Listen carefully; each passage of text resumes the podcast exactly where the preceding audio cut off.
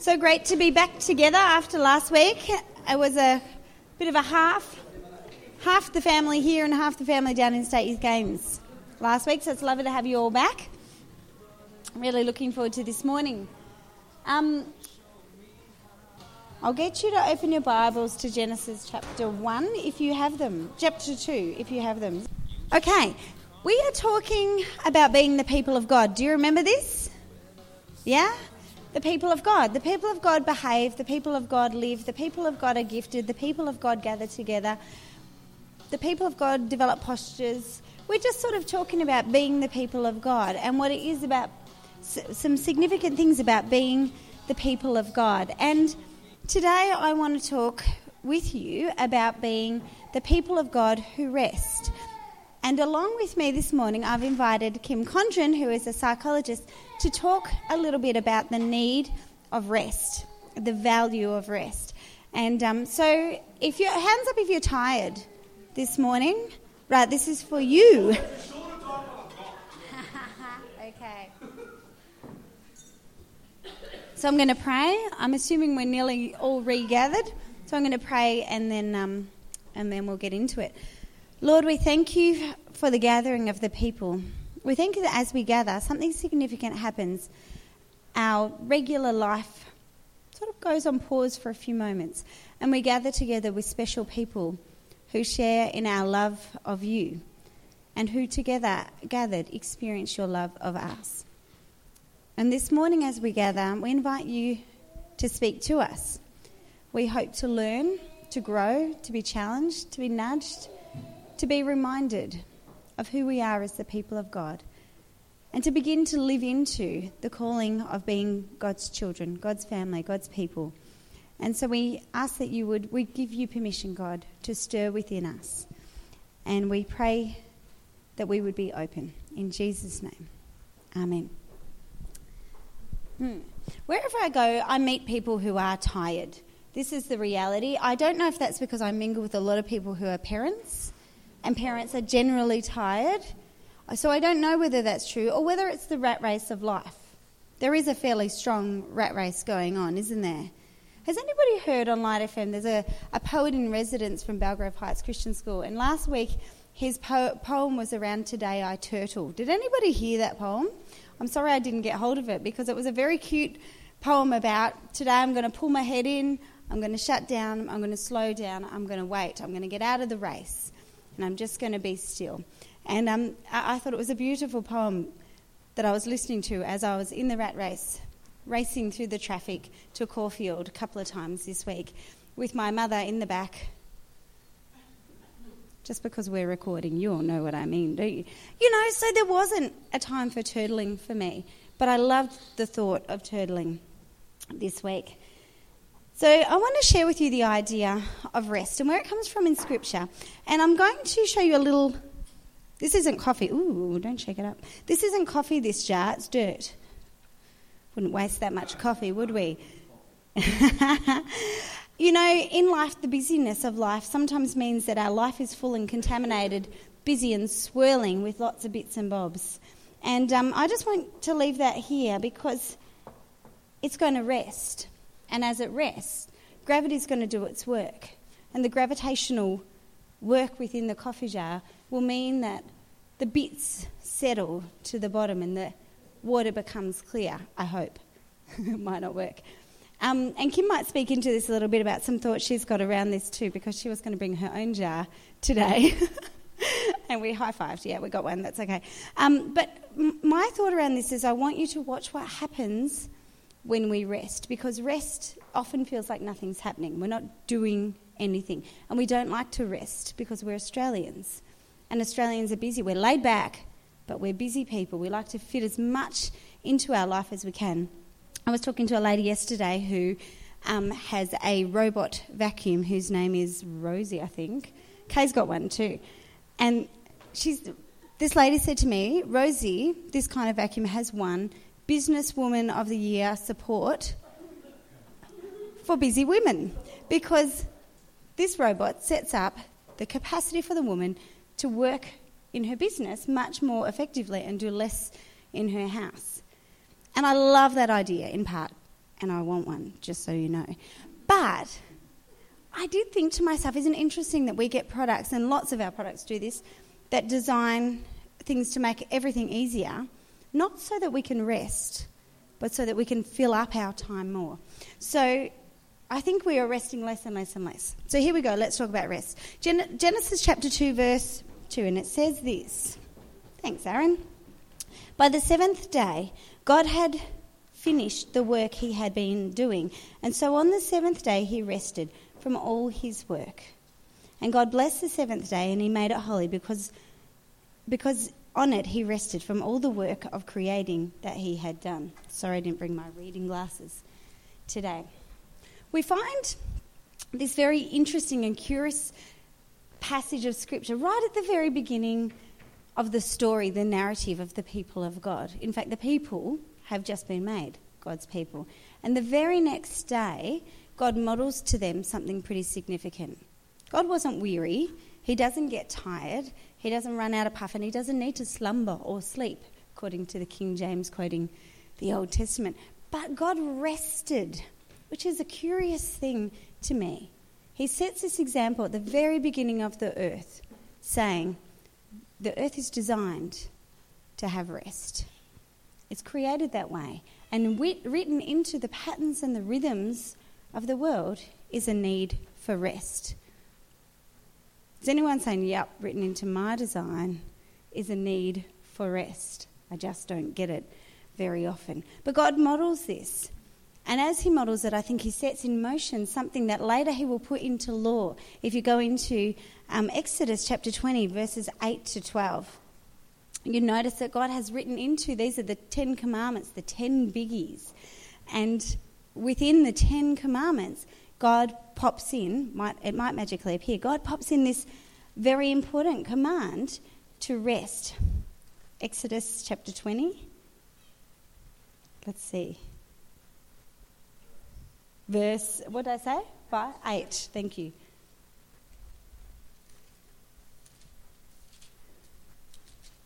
Sorry, I have to look it up. Uh, you can?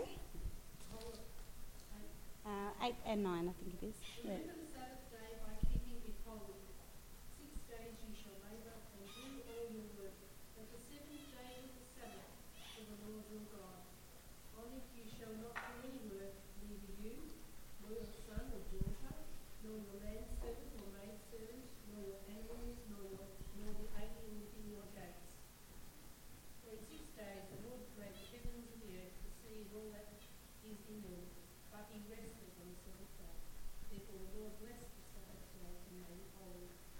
So not only did God model, thanks Martina, not only did God model rest, he sets it into the law that Israel begins to live by. And for all of Israel's time, they live under this covenant that's part of the rules that they have to obey. It's not only for them to rest, it's for the household to rest, it's for the animals to rest. There's this whole sense that this endorses what God has modelled. Creation needs to rest. And if you go further into some of the laws, you'll find that even the land gets rest, not quite as often as human beings, but you rest paddocks and you take opportunity to rest things so that you don't wear them out. Sustainability needs rest. So, in fact, the Old Testament law had that if people desecrated the Sabbath and didn't rest, they were um, actually were charged to be killed. That was the consequence. It's a really serious consequence. They did end up, yeah. Well, in peace, I think is the right. That's right. But actually, I think that leads to the thought that we perhaps maybe don't live under the law. We certainly don't live under the Old Testament law, and nor do we live under the consequences of the Old Testament law. But in fact, in our life, we live under the natural law of our bodies, don't we? And if we don't rest, we are not living sustainably, and we don't always live that well or that long. So God wove it into the laws. And so Israel lived under this. They didn't obey it along the way. They got greedy for money. They stopped resting on the Sabbath. They stopped resting their servants. They stopped resting their animals and their land.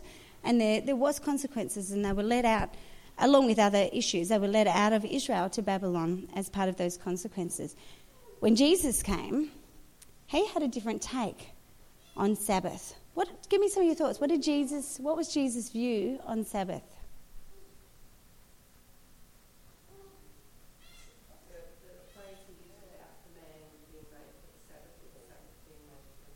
Beautiful. That's from Mark. I think it's no, it's not Mark. Matthew 11, 20, uh, Matthew 12, actually, if you don't mind. You can actually whack the whole thing up, Aaron, the whole of chapter 12, if you can, on one page. So that's exactly right. Jesus walks the earth, and he obviously knows the rules about design because he was there in the beginning when God created the earth. And so he knows that we're created for Sabbath, but he also knows that the Jews were so afraid of breaking the law and they wanted to create justifiable patterns that they made extra laws. Laws that were ridiculous, laws that had no mercy, laws that didn't show how to care for people. And so the Sabbath became this um, use of power and control that wore people down for fear rather than a space of rest. So Jesus has this beautiful moment um, in this Matthew passage, but there's many of them that are turn up where Jesus heals somebody on the Sabbath. Matthew 12. Um, if you could whack the whole thing up, that would be good. Um, and in Matthew 11, the preceding chapter to Matthew 12, which we're obviously not going to read because I want to be quick so that Kim has some time to share. But I wanted to give a spiritual background to the sense and the wisdom that we know psychologically. In Matthew chapter 11, Jesus has this beautiful phrase He's been saying to the cities who have rejected him, Woe to you, you've turned your hearts away. Woe to you, you have been um, looking for signs and trying to make the Messiah do magic tricks. Woe to you. And then he looks at the people who are weary from the control of the religious leaders and, and he says, Come unto me, all you that are weary and heavy laden, and I will give you rest. Take my yoke upon you and learn of me, because my yoke is easy and my burden is light. And from there, he rolls into a whole bunch of conversations. This whole chapter in Matthew chapter 12 takes us through the story of Jesus healing someone on the Sabbath. And of course, the religious leaders are offended and they're looking for opportunities to kill Jesus, wanting to enact the law that they knew the consequence of working was death. But Jesus, he's drawing these ideas. You know, back in the Old Testament, People who desecrated the Sabbath for the glory of God and the care of others were not found guilty. And further on, he says, God requires mercy, not sacrifice. And then he calls the man out and he says, Stretch out your hand. And the man's withered hand, who's been lame, oh, disabled all his life, is able to use his hand like a normal person. And so Jesus considers that when we do things out of mercy and love, that's not about work. That's about a greater, a greater command to love one another. And um, so we sort of think that Jesus is saying, no, it's not just about the day. Keep the day holy, make the law work. It's all about, he's saying, actually, weave into your life patterns of rest. And if you go to Mark chapter 1 verse 35, along with other passages again, you'll find that Jesus withdraws himself, not necessarily on the Sabbath. He withdraws himself to spend time with God. He knows that to be still with God is to let the, the bits and the bobs settle down and to find restoration and renewal and revival within his own spirit. And he finds himself often withdrawing from the crowd, withdrawing from the disciples to get alone with his Father. And he models for us this new idea of rest. We still need rest. It's still good to Sabbath. Perhaps we can't do a whole day, or perhaps it's not about the law of the day, it's actually about coming away with the Father and renewing and resting. Silence, solitude, no more things running around in our head, and just being still and knowing that God is God. The Apostle Paul in Romans 14 endorses this idea. He's talking about how people have all these rules and they judge each other. And among them is some people say you should have the Sabbath and you should keep that holy, and other people say every day is for the Lord. And it doesn't matter whether I keep a day holy or I rest each day in the presence of God a little bit. And he kind of endorses the idea that whatever you are convicted of doing, then do. But do to God. And so there's this call that we can either say, well, I just need whole days of rest. And if you're a busy mummy, you sometimes just need a whole day out. That's what we did, isn't it? A whole day out Well, you're not doing anything all day because you, you can sort of just take one whole day, let it all go, lay it all down and rest. For some of us that have rhythm in our life around school pickup or drop off, we might be able to say, well, now's the time for rest, or lunchtime at our workplace, or, and we can actually rest in bits and bobs. And sometimes it's seasonal, that stuff in life, when we find places to rest and rest in God. But um, I really want to encourage you, all through Scripture, we find this call to Sabbath, to rest, to develop patterns of rest. It's countercultural. It's not what Australians do in the 21st century. It's not how we raise our children to rest. I mean, we put them to sleep, but we, we keep them busy and sometimes too busy, and we're raising them up to believe that to be anything, they've got to be doing all the time. I want to call you and remind you to be people that rest. Henri Nouwen says, We do not take the spiritual life seriously if we do not set aside time to be with God and to listen to Him. How serious do we take our faith and our belief in Jesus? Well, He calls us to rest, to solitude, to come unto Him. So that's the kind of spiritual background of thinking about rest. Here comes Kim, who's going to give us some practical wisdom and understanding around this. Could you please welcome her up? This is her first time on a Sunday morning sharing. I'm so pumped, Kim, to hear from you this morning. Thank you so much. Thanks, Becky. So, before I start, a little a little God story. So, I got a text message from Becky saying, "Oh, I'm just thinking I might talk about the Sabbath, and I'm just wondering if maybe, you know, text message. So, maybe you could talk a little bit about well-being and sleep." Text message back, sounds good. So I'm in the shower thinking, what am I going to talk about? And it comes to me all of a sudden, maybe I'll do like a metaphor of like a jar with dirt in it and like shaking it up and it sits and rests. And I turn up this morning and here's Becky standing in the hallway. Oh, hi, Kim, are we on for today? I'm like, what's going on? We never spoke about the jar and the water and the mud. And so there you go, we're connected. That's it, exactly. So, thanks for having me. On the seventh day, God rested. After a long week, working, parenting, whatever you might be doing, retiring like my parents, I'm ready for a rest. I don't know about you guys. Long ago, people worked the fields, they worked really hard. And today, lots of people still work hard labour type jobs. I don't, I sit behind a desk. But I think a lot.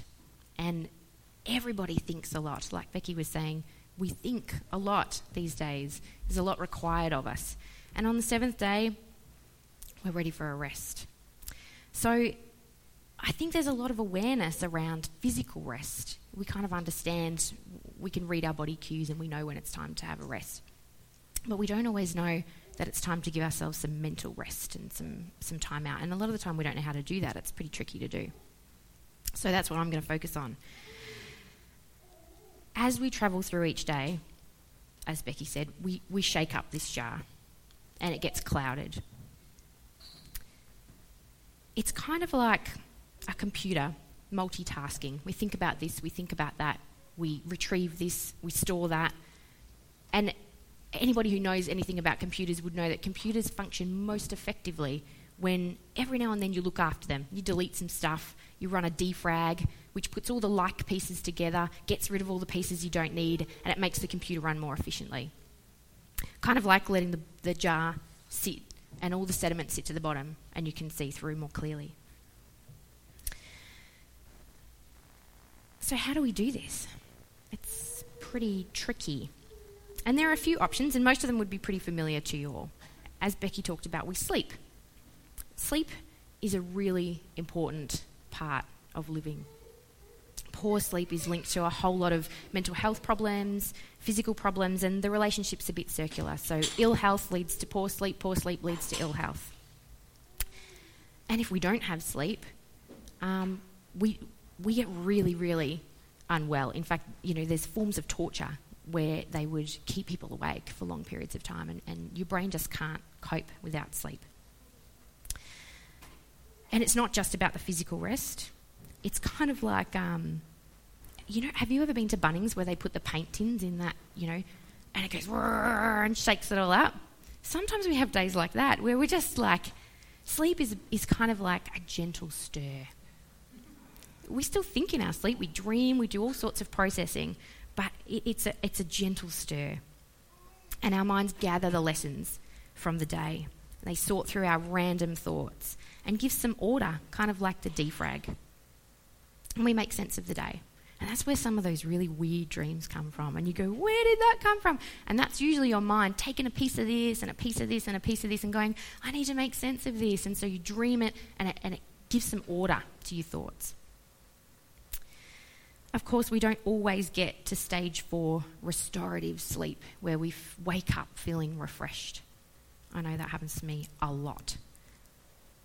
So if you're one of the many people who, who struggles to put the bottle down, I encourage you to seek some support around that because there's lots of things you can do to improve your sleep. And some of them aren't obvious, some of them are, but still difficult to do. At the very least, we all require some sustained period of peaceful rest. Even if your sleep's not great, if you can learn how to have peaceful rest, it gives your body a break, but it also gives your mind that rest that you need. So, what else do we do? we pray. We each speak to God in our own unique way. Sometimes it's through another's words, sometimes it's through our own. It can be in a crowded place, it can be all by ourselves. Sometimes we're in church, sometimes we're walking through the bush or sitting behind a wave on our surfboard or tucked up cozy in our bed. But what prayer has in common is that we all try to focus our attention, all of our attention, on God. So I'm not saying we're always successful with this, and I know personally that on more than one occasion my thoughts have drifted unconsciously as I've been trying to pray. And I've shared with God my shopping list and my plans for the next day and gone through the minutes of my last meeting, which I'm sure God's super interested in. And then I realised, oops, I was supposed to be praying. Sorry about that, God. I meant to say thank you for all those wonderful things. But generally, we aim to give God our undivided attention. We try and tune out the rest of the world and quiet our minds. Like Becky was saying, we try to fully engage. And this is mindful prayer. And on top of nourishing our soul, it stills our bottle and it defrags our computer, our mind. So, this brings me to the third way that we can rest our minds, and that is being mindful. Have you all kind of heard the saying, stop and smell the roses? Yep, easier said than done. I'm sure I'm not the only one who feels like they want to slow their life down a little bit sometimes. How often do we hear people comment on how quickly our children grow up, how fast the months go by? Oh, it's June already. Oh, it's almost Christmas time again. How much closer our birthdays feel as we get older. Daily mindfulness provides an opportunity to engage in life's moments to take those memories from the short term memories to long term memories, to savour the sweet times and to pay homage in the difficult ones. So, what is it? Mindfulness is no new concept, although today we're trying to think of mindfulness in new ways that fit in with our busy lives.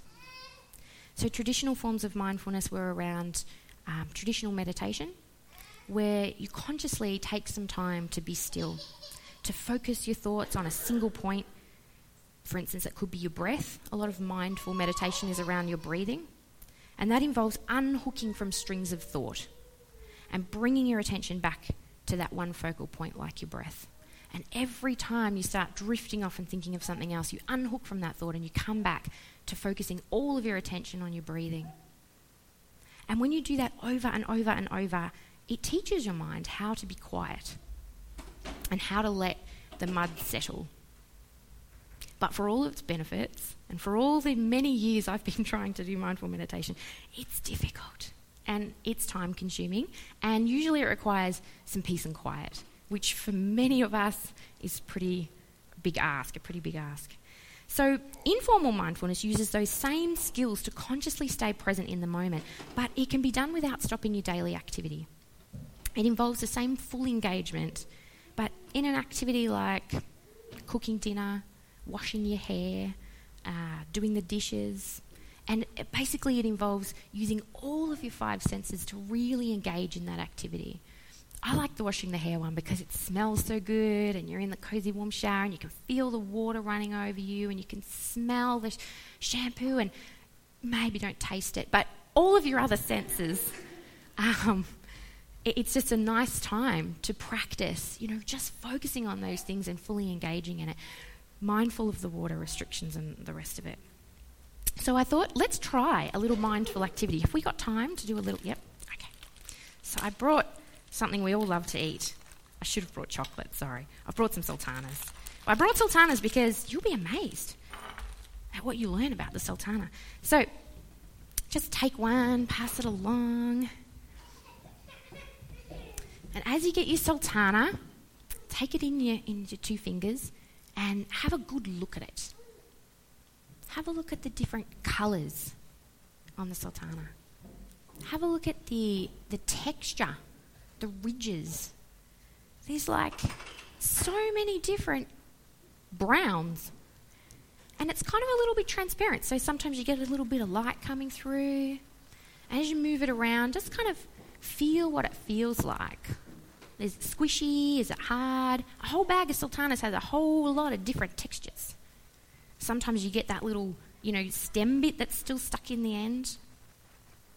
And then once you've had a good feel and a good look, just sort of put it up to your lips.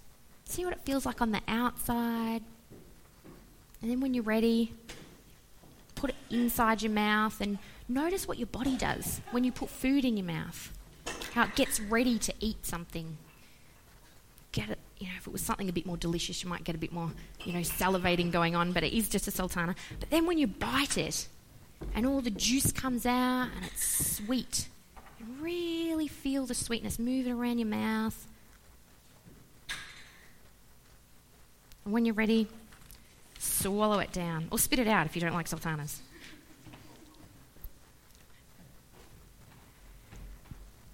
Obviously, we can't be mindful to this extent all the time.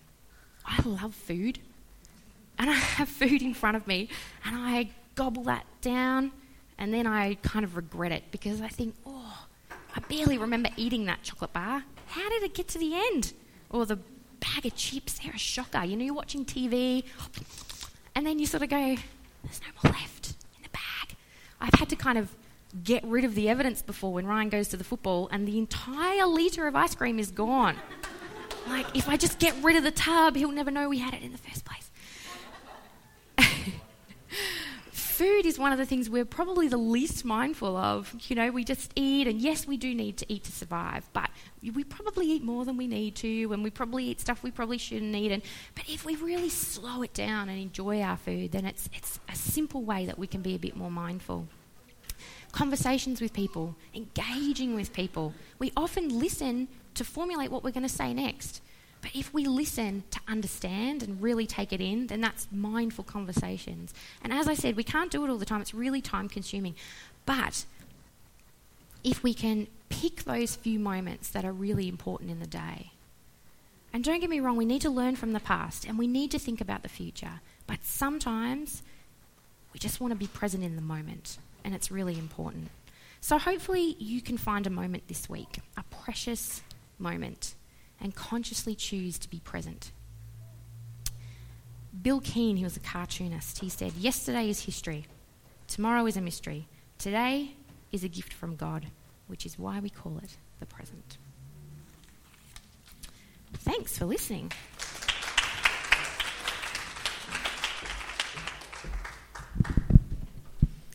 And I'm sure if you want to pick Kim's brains afterwards about some ideas around how to sleep better or how to um, practice meditation or some ideas that she has, she'd probably be very happy to share a few thoughts with you. Thank you so much, Kim, for sharing with us. It's such a blessing to have your wisdom and expertise amongst our community, and we really appreciate you sharing with us this morning. I want you to turn to the person next to you, we're just about to finish, and tell them when you think you might find a space this week to act out some mindfulness, some prayerfulness, and the first point, which has escaped me because I didn't get enough sleep, and some sleep. So just turn to the person next to you and have a really quick chat about what you think you would like to do.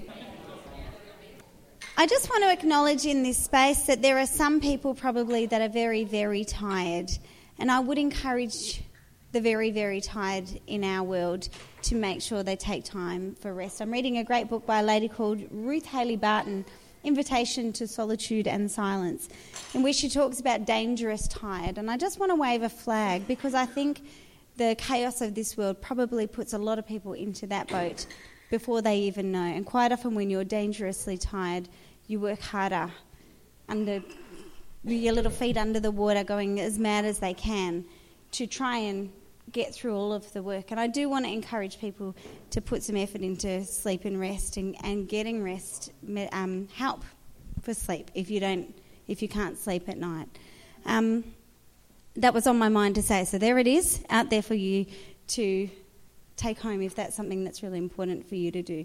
To pay attention to the signs, the flags, the warning signs of your body, and um, and to not have to keep up with the world, but maybe to live in the way that God actually designed us, which brings us to health and peace. Jesus said, "Come unto me, all you who are weary and heavy laden." And take my yoke upon you and learn of me, for my yoke is easy and my burden is light the longing heart of God is not that we practice the ritual of Sabbath and stop and trying to impress God by being obedient to those things. The invitation is come to Him. Draw near. Let, let the bits and the bobs settle in the presence of mindfulness and in meditation and prayerfulness and solitude in the presence of a God who's able to do things through the mystery of His spiritual gravity and sorting through the bits and the bobs so that things become clear. Let's pray. Help us, God, as the people of God, to live well, to choose to follow the invitation that you give us to come to you, to rest, to be prayerful, to be mindful, to take opportunities within the day to stop and be thankful. Help us as we learn to rest well, to trust you with the things that we can't control, to live in the rhythm that you've created and crafted us for. So that, Lord, when others that we mingle and mix with ask us how come we're refreshed, we can share that it's you that brings freshness to life and peace to life. We don't live under the pressure of the world that demands we be busy demands that we be doing and being and running and participating in everything. That we choose life and wellness and wholeness. So help us to be the people of God, exempling to our world a life of peace and rest. So, Lord, bless us and keep us, we pray. And make your face shine upon us. And be gracious unto us in our going out and our coming in, in our labour our leisure, our laughter, and our tears. Even in the moments of sleep and dream and rest, we ask that your Holy Spirit would bless us. In Jesus' name, Amen.